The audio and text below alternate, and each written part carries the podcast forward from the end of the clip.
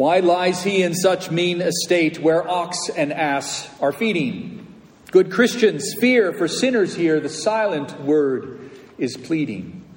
Nails, spear shall pierce him through, the cross be borne for me, for you. Hail, hail the Word made flesh, the babe, the Son of Mary.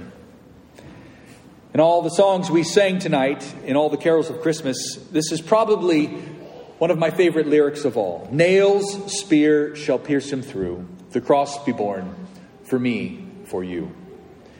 In Philippians chapter 2, we read of the humiliation of the Son of God as he took on human flesh in the incarnation. Have this mind among yourselves, which is yours in Christ Jesus, who, though he was in the form of God, did not count equality with God a thing to be grasped, but emptied himself by taking the form of a servant, being born in the likeness of men. And being found in human form, he humbled himself by becoming obedient to the point of death, even death on the cross. Jesus' humble obedience began when he took the form of servant by being born in the likeness of men.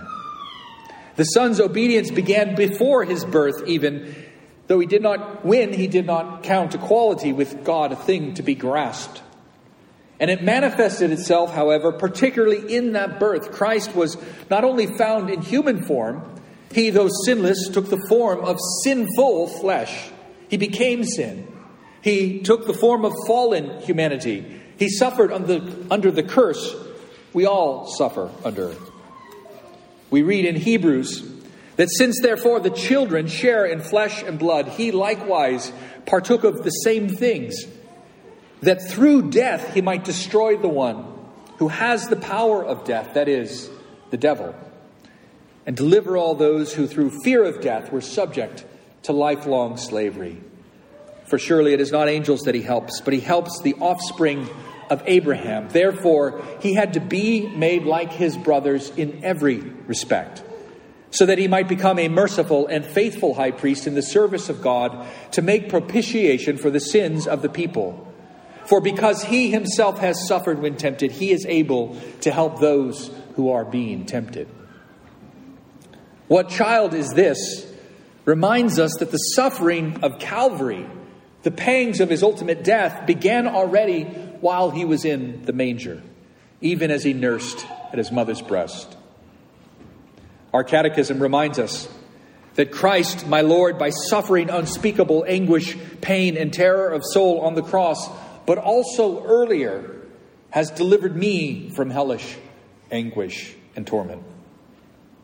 Even the Christ child in the manger is suffering for his people not only suffering the want, laying aside all of his heavenly glory, but suffering pain. And that's what we are reminded by Milton's poem upon the circumcision, reflecting upon how this profound truth is powerfully and sacramentally portrayed in the bloody Old Testament sacrament of circumcision. Jesus, born of a woman born under the law, obediently endured and fulfilled the sacrament of circumcision on the eighth day anticipating his own circumcision on the cross. Milton writes, He who with all heaven's heraldry will ere entered the world now bleeds to give us ease. Alas, how soon our sin sore doth begin his infancy to seize.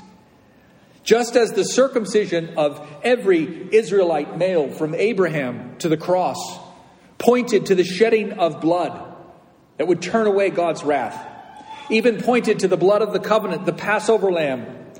So the true Lamb of God takes away the sin of the world as his blood, his infant blood, is shed. And Milton continues explaining more exceeding love or law more just. Just law indeed, but more exceeding love.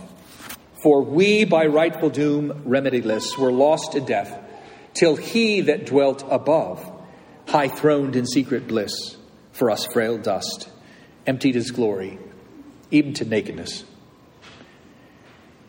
Milton points out that there was no other remedy for our sins save this, this remarkable mystery of the incarnation.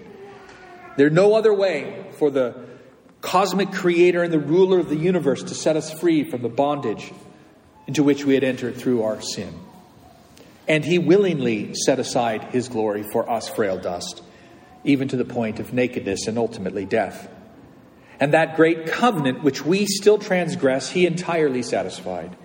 The covenant of life, the covenant of creation, the covenant that promises life to all those who obey, if we could but obey its precepts. Yet we cannot for even a moment.